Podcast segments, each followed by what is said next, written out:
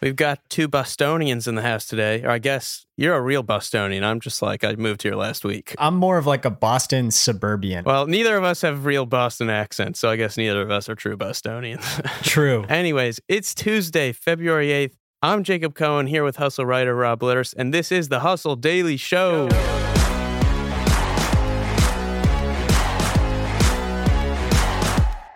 Every day, we're going to give you a short and sweet breakdown of some of our favorite business and tech stories. Today, we've got some interesting items on the menu. In a bit, we're going to talk about why owning an NBA team might be the best investment of the last 20 years, aside from Dogecoin early 2020. Before we get into that, let's talk some news. Rob, what are you following today? One of my favorite things to do right now is find out who actually won the box office from the weekend before. And for the last eight weeks, I think out of six of those weeks, it's been Spider Man No Way Home, which is no surprise if you've been looking at box office dollars and viewership over the last few years. It's pretty much always a superhero franchise that's in the lead. But this past weekend saw a new movie take Spider Man No Way Home's place. Jackass Forever, the fourth installment of the stunt comedy franchise run by Johnny Knoxville and friends, pulled in 23.5 million at the North American box office this weekend and unseated Spider-Man No Way Home. It's literally Jackass Forever. It's been around for so long. I feel like their fingerprints are everywhere in the creator economy now. Like you look on YouTube and like some of the top YouTubers and some of the crazy stuff that they do, it was born out of the crazy theatrics of Jackass. yeah. So, do you have a takeaway here? I think my biggest takeaway from this one is franchises still own the box office. Jackass is a franchise, it's not an independent film, but it's also not a superhero movie. So it's pretty clear that people can fall in love with franchises other than superheroes and they can be fun and it's fun to root for them. I love that. Yeah. The next thing that I'm tracking is an NFT conspiracy theory, which I think there's probably many of them on on Twitter these days. But so Max Read, who writes a newsletter called Read Max, he dove deep on celebrity NFTs and connections to CAA, which is a talent agency out in Los Angeles. It's one of the biggest talent agencies. He did all these ties from NFTs to CAA, and it's really wild. So First of all, what kind of kicked it all off is Jimmy Fallon had Paris Hilton on The Tonight Show, and they were talking about how they both own a Bored Ape Yacht Club. Yeah, I saw NFT. that. Yeah. So Fallon is represented by CAA. CAA is also an investor in OpenSea, which Of is the are. biggest NFT marketplace in in the world and has basically become synonymous with NFTs.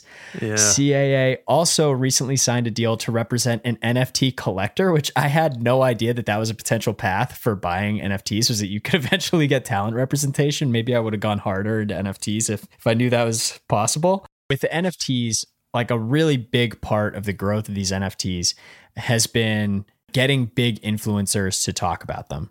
And who are bigger influencers than celebrities, like real celebrities? So Yeah. it's no surprise that it's all kind of interlinked. I saw some criticism of this conspiracy theory that, you know, it, this is pretty much how any industry is. Like everybody's interconnected when you get to the bottom of it. But it's fun to think about, it's fun to unravel. How about you, Jacob? I'll tell you what's piquing my interest.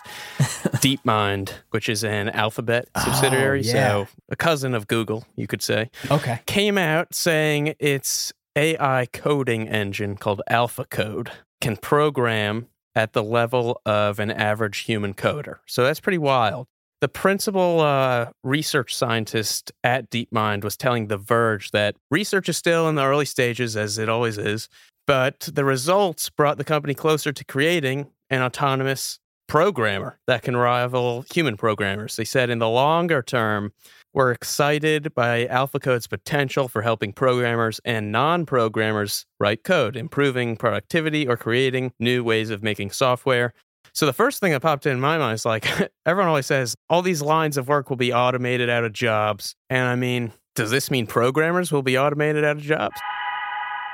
The next thing I've been thinking about is a merger between America's two favorite airlines, Frontier and Spirit. Frontier and Spirit are the two largest discount carriers in the US, and they have agreed to merge in a deal valued well over 6 billion, 6.6 billion. And if it goes through successfully, It'll create what would be the fifth largest airline in the country. The question on a lot of people's minds is is there going to be any kind of antitrust hurdle here, right? The Justice Department last year sued American Airlines and JetBlue over their partnership in the Northeast, um, saying it was reducing competition, driving up prices. Interesting. The reason this deal makes sense, though, I just will add, both Spirit and Frontier fly Airbus planes, so beautiful. That makes things a lot simpler, I guess. And they've also have grown a lot. They've expanded flying capacity 467% since 2017 compared with a national wow. average of 355%. So they're growing faster than most other airlines. We were looking at this on Slack earlier, the valuations of airlines, which was shocking to me. I had absolutely no idea how much bigger Delta's market cap is than everybody else. Delta's market cap is larger than United and American combined. So if it was like Delta and another airline merging, like I could see antitrust really playing a big role. Yeah. Maybe it still will with Spirit and Frontier, but I feel like it makes sense for them to kind of join forces and they'll probably even be able to offer bigger discounts. I was reading some of the comments that were coming out from their, you know, higher ups and they were saying, listen, you know, in the in normally people joining forces might mean prices going up. In this case, we're going to join forces to have more options for lower prices. So, we'll see right. if that holds true. Feel like it never has, but we'll see if it will. Well, why don't we talk about what might be the best investment of the millennium so far? NBA franchises. Yeah, this is absolutely insane. So, the average price of an NBA franchise jumped by 1,057% between 2002 and 2021, according to a recent article on CNBC, which is just an absolutely ludicrous jump for context, yes, we have pulled some comparisons to put it into perspective. So, in that same time span, the average price of an MLB team went up 667%. The average price of an NHL team went up 467%, and the S&P 500 went up 458%. So, the average price of an NBA franchise just going absolutely crazy. Looking at these numbers is just baffling. So, the Los Angeles Clippers famously bought by Steve Ballmer in 2014 for 2 billion had previously been purchased in 1981 for 12 and a half million. So just some crazy Damn. crazy returns to be had on the NBA front in recent years. So why is it so hot right now? So golf and tennis are widely considered to be truly global sports. Soccer i think has been nicknamed the global game before. And the NBA has huge international expansion plans they launched a league in Africa that's been valued at a billion dollars. NBA China is worth $5 billion. They're currently in a bit of a spat over uh, Daryl Morey, who's the general manager of the Philadelphia 76ers. He had a tweet about Hong Kong in 2019, which kind of cast them against each other. But the NBA is still big in China. And then the NBA is slowly expanding into India, which has really? over a billion citizens. Yeah. It's crazy. The other thing about basketball that I think makes it such a great global game, like we mentioned golf and tennis, which sure, they're global, but they still require a certain level of money and income, right? You have to be able to buy golf clubs or have access to golf clubs and tennis rackets, yeah, uh, and access to tennis courts. But really, basketball yeah. and soccer are those two sports where you can just kind of find a court or a field, and all you need is a ball.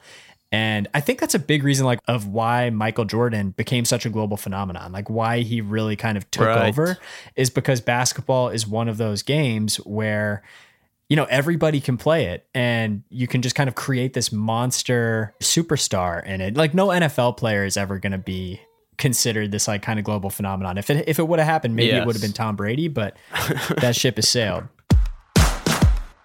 And bada bing, bada boom. That's it, folks. Thanks for joining us today. For more on the Hustle's tech and business coverage and links to all kinds of cool stuff from around the web, things like the perfect jacket for the apocalypse and a special version of Wordle that's Jewish themed. Check out our newsletter at thehustle.co. See you tomorrow. See you tomorrow, y'all.